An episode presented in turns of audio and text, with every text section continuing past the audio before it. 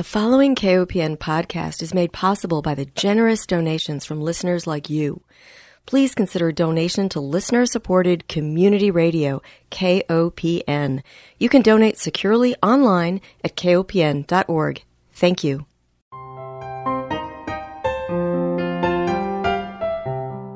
Hi, welcome to Food Sleuth Radio, where we help you think beyond your plate. I'm Melinda Hemmelgarn, a registered dietitian and investigative nutritionist on a mission to connect the dots between food, health, and agriculture and find food truth.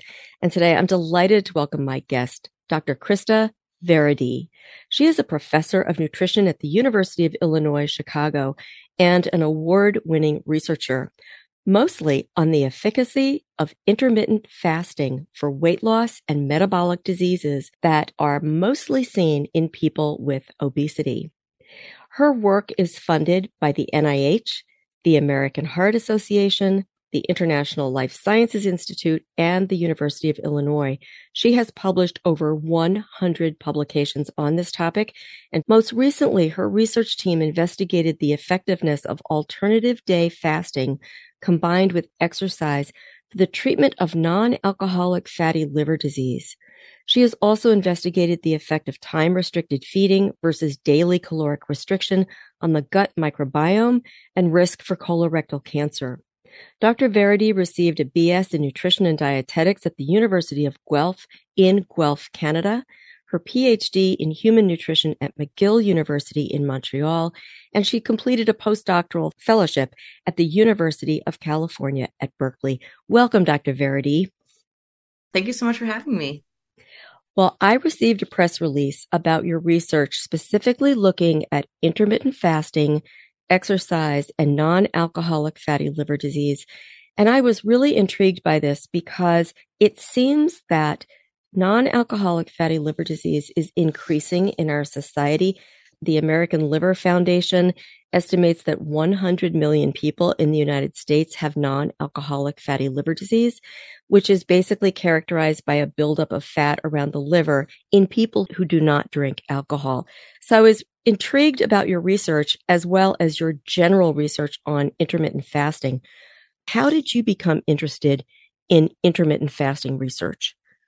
So I started studying intermittent fasting almost 20 years ago. So before it got super popular as it's been in the past five years, because I noticed that people were really failing with calorie restriction diets.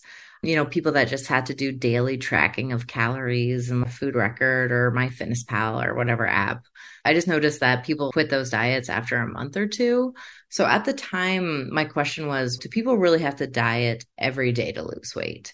Or could they maybe do something like alternate day fasting where you do heavy restriction three days a week, five to 600 calorie intake? That's it.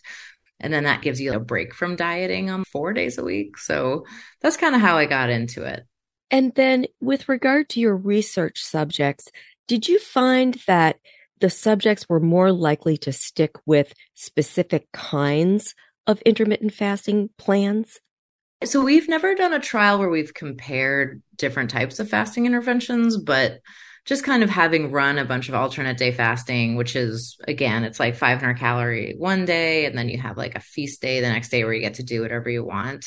We noticed that the adherence with that one contrary to what my I originally thought is actually not that great. We have a 40% dropout rate a lot of the time when we make people do these more intense fasting regimens. Whereas with time restricted eating, where people eat within a six hour window or an eight hour window, people actually find those really easy to incorporate into their lifestyle, particularly if they encapsulate the dinner time meal and place the window from like 12 to 8 or 11 to 7. We get really low dropout rates, maybe like 10%. And we've shown that people can continue those diets for up to a year and have really high adherence. That's really wonderful. Just to find a kind of eating plan that has positive metabolic outcomes that's also sustainable is really key because as most people know, diets really fail. They're yeah. very difficult to follow. People don't like keeping track. They don't like counting numbers. And who can blame them? It's just not normal.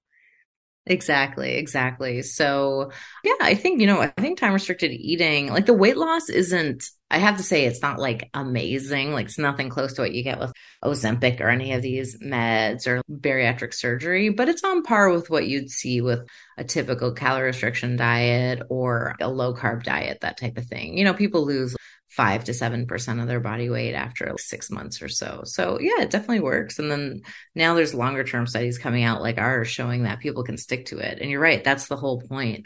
You can't start a diet and then just once you reach your weight loss goal, if you stop it, you'll just gain all your weight back. So you just go back to your old eating habits. So yeah, keeping it up is super important. So you are the lead author on a paper titled Clinical Application of Intermittent Fasting for Weight Loss progress and future directions. And it's an excellent review article, and I will provide a link for our listeners. But you basically outline three different types of intermittent fasting. And you touched on this, but just to be clear, you've got alternative day fasting, something called the 5 2 diet, and then time restricted eating. Can we just clarify those three approaches? Yeah, so intermittent fasting is actually like an umbrella term for those three diets time restricted eating, which I've talked about, is when you just eat within a certain window of time each day. Usually it lasts from any, like a short window is about four hours to a longer window is 10 hours. Then there's alternate day fasting, which involves fasting basically every other day.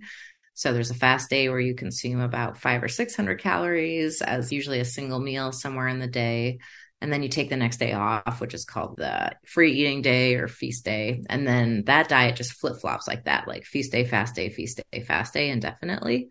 And then there's one in the UK that's called the 5 2 diet, which is kind of like a spin off of alternate day fasting, where people just do two of those fast days per week, like a Monday and a Wednesday, where they just eat 500 calories. And then they get five days of free eating. And that's why it's called 5 2. So, just from your awareness of your own research as well as that of others, of those three approaches to intermittent fasting, I think what I heard you say is that the time restricted eating seems to be the most sustainable. Yeah, absolutely. Time restricted eating, people like it the best just because it's, you know, they don't have to count calories, which is great. Just by limiting the eating window, they just naturally reduce calorie intake. Whereas alternate day fasting, we have pretty high dropout rates just because people don't like eating so little every other day. And then it also involves calorie tracking, which is not something that people like to do. And it also interferes with the regular rhythm of a family's eating plan. And I wonder too, if people don't get in the mindset of with any kind of restrictive eating plan where they're restricted and then perhaps they go a little bit more overboard on the feast day. Have you seen that? So that's actually one of the very first things we measured because we we do most of our studies in people with obesity that may be eating a little too much anyway. So I just assume that yeah, if we had people only eat 500 calories one day, that they would maybe eat double the next day. But we've done at least a dozen clinical trials in alternate day fasting with over probably over a thousand people, and people actually only eat about 10% more on the feast day. So you'd expect it to be different, but I'm not sure what's going on. People are just coming more in touch with their hunger and fullness cues, I guess, but they definitely don't binge on that day, which we found really interesting. Yeah. Do have to say we do exclude people with binge eating disorder. At first we didn't, and we did see that some of those individuals did binge on the feast day, but not anymore now that we've excluded them. Now, with regard to metabolic markers to see if indeed these diets or these eating plans are effective in reducing risk factors. I'm assuming you did a body fat measure? Yeah, so we measure body weight and then we look at body composition in all our trials, fat mass, visceral fat, belly fat, and then muscle mass as well. And then we we measure glucose regulation and cholesterol levels and blood pressure. And do you see a marked benefit from any one of those intermittent fasting plans? Uh, yeah, they definitely all help people lose weight. That's the one thing I can say with certainty, having run so many of these trials. People lose anywhere from about 5 to 7% of weight with most of these different types of intermittent fasting after about six months. And then if they continue some type of modified version of um, like if they do alternate day fasting, maybe just once or twice a week, they can maintain that weight. And then with time restricted eating, if they move from an eight hour window to a 10 hour window, they can also maintain the weight by just, but they'll have to stick to some form of the fasting. I want to talk about the time restricted eating specifically because I think it's probably the most comfortable for people to follow. I want to ask about the role of timing, like when that window is most effective. You know, is it better to shift your eating towards the earlier time of the day versus the later time? Why might that make a difference? So, yeah, there's been a lot of controversy or a lot of studies now, like early versus late time restricted eating. And what we know is that the body is a lot more insulin sensitive in the morning, which means our bodies can just deal with food and sugar from our diets pretty easily. They can like put it away really easily in the morning. And then our body's ability to deal with sugar gets worse throughout the day. So, in general, eating earlier or consuming the vast amount of your calories before about 2 p.m. or so is considered healthier.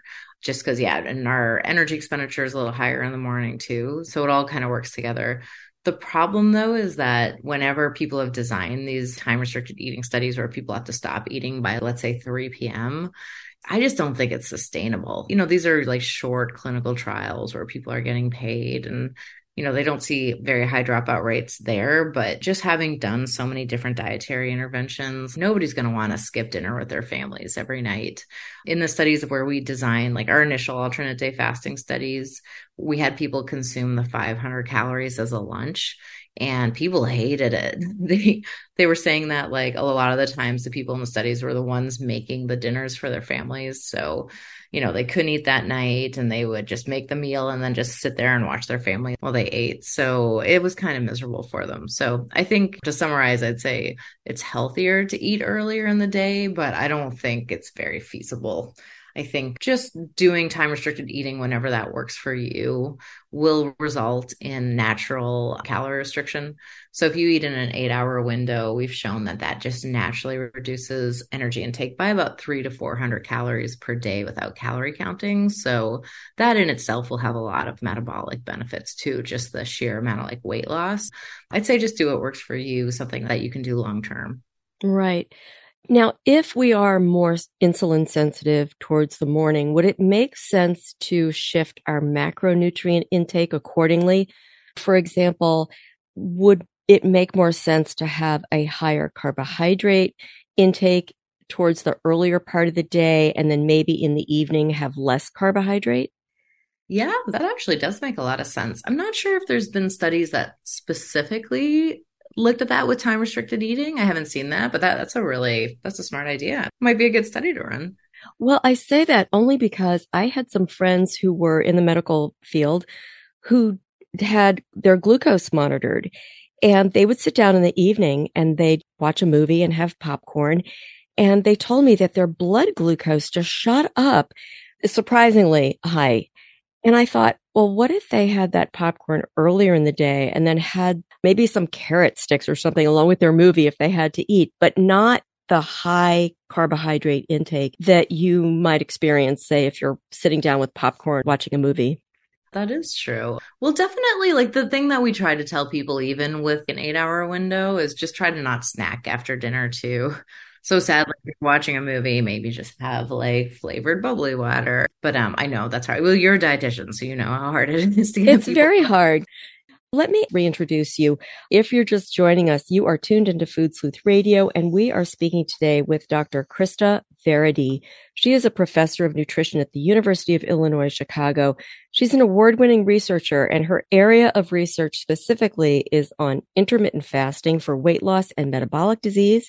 And she has also looked at the role of intermittent fasting and exercise on non alcoholic fatty liver disease. So, Dr. Varady, let's jump into your research on non-alcoholic fatty liver disease.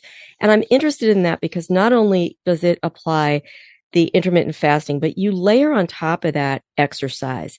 And I wondered whether the exercise mattered at the time of day that it was performed and what kind of exercise was involved. So was it resistance training or weightlifting or was it more aerobic, biking, walking, etc.? Yeah, so we combined alternate day fasting, where it's 500 calories every other day, with endurance or aerobic exercise five times a week for an hour. So, and it was all supervised so we could make sure that people are actually doing it. So they were using like elliptical machines and stationary bikes and treadmills and that type of thing. So one hour per day, five days a week. So five hours total. Yeah, that's right. So quite a bit. Probably quite a bit more than they were used to. Was that sustainable? So it was a three month trial and there was really high adherence. So it was during COVID actually. So at first we started the study and we had it in our research center and we had people come to us for exercise. But then because it was COVID, people were attending four out of five or so of the exercise sessions over Zoom. So we'd like watch them do it in their own home with like an aerobic video or with their own exercise equipment. But we did not measure whether or not they stuck to it after the three month study. But I do have to say that they were very compliant with it. But, you know, it could also be COVID because people were kind of bored and wanting to maybe get some exercise anyway. So I'm not sure how that influenced it.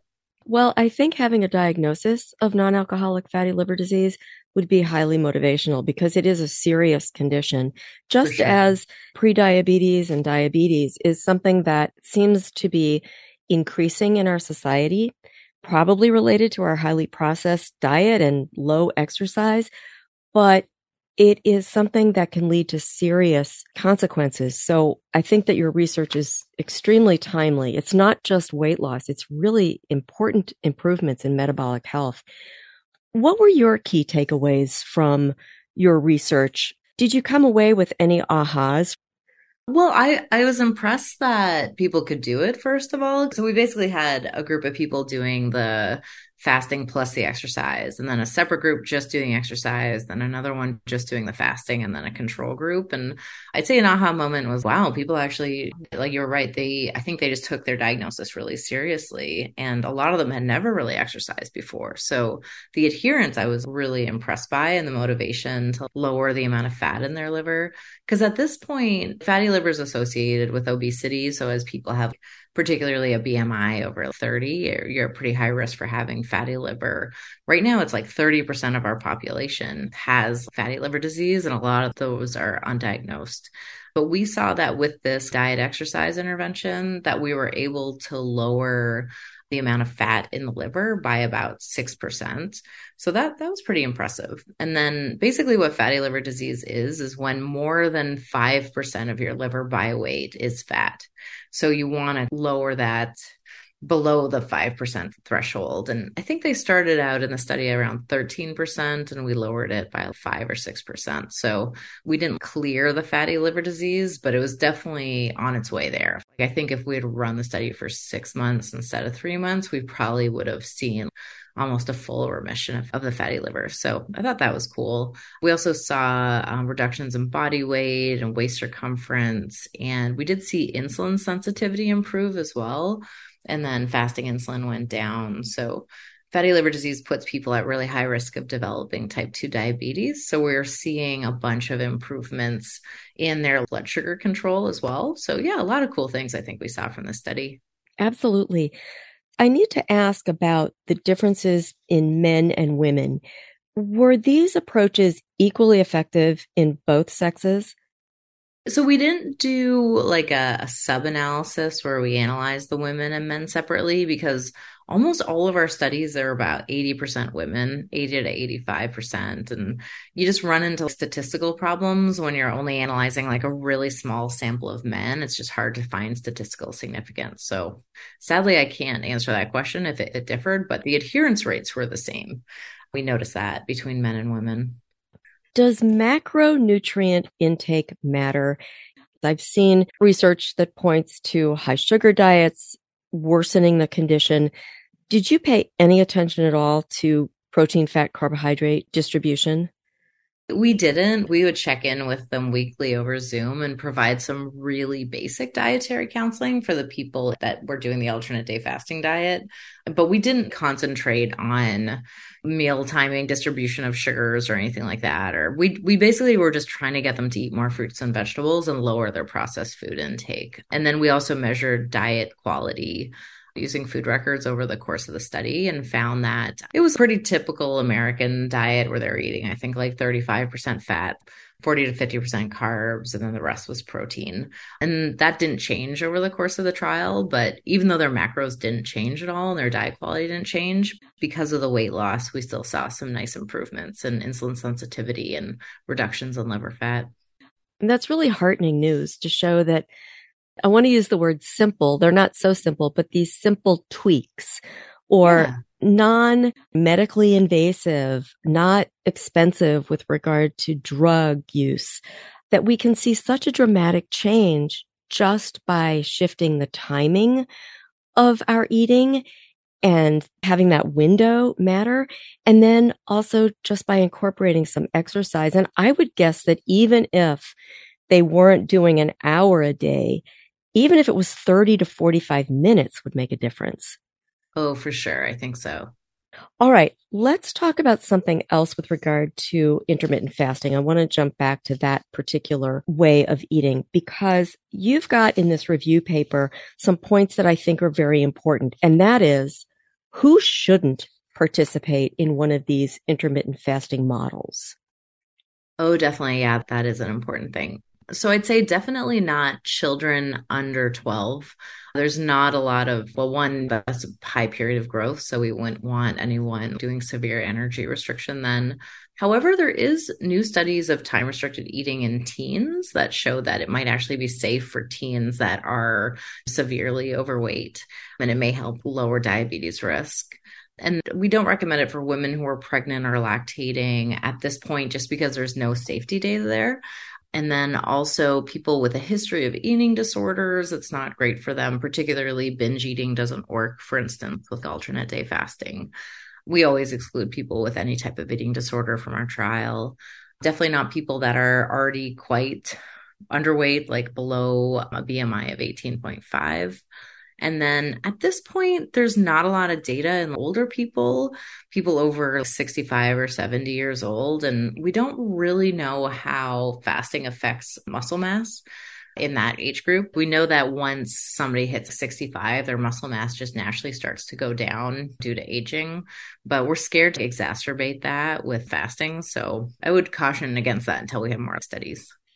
Would it be safe, though, to recommend the eating window style of intermittent fasting with an older population? It might, yeah. Again, there's like no safety data, so I'd hesitate to say it's definitely okay. But we actually ran a clinical trial in people with type 2 diabetes, and we're trying to target people that had type 2 diabetes for a while. So we actually went up to 80 years old. I think we only had like one person that was over 70, but it was, you know, in a very small sample, it was safe for them. So I think I think we just need more clinical trials before we can say that with certainty if it's safe in older people. Well, in preparing for this interview, I listened to another interview that you did, and you happened to mention something that I thought was quite interesting. And it had to do with the effect of these intermittent fasting regimes on PCOS or polycystic ovary syndrome. Tell me how that works. Oh, sure. Yeah, we're actually running a study right now in women with PCOS. So, PCOS is basically something that happens. It affects 10% of premenopausal women. So, a lot of women, younger women, have this. And it's when they're making too many male sex hormones. So, they're just making their hormones are out of whack. And they're making too much testosterone, basically. And then that can lead to issues with menstrual regularity. It can also lead to acne and facial hair and body hair. So, what we noticed in some initial studies was that fasting doesn't really have much effect on reproductive hormones. I think people are really worried about that, or they're worried that it has a negative effect. So we've never seen any negative effects. The only thing we noticed in previous studies is that it helps decrease testosterone levels in women. So women do make a little bit of testosterone, but you just don't want it to be too high.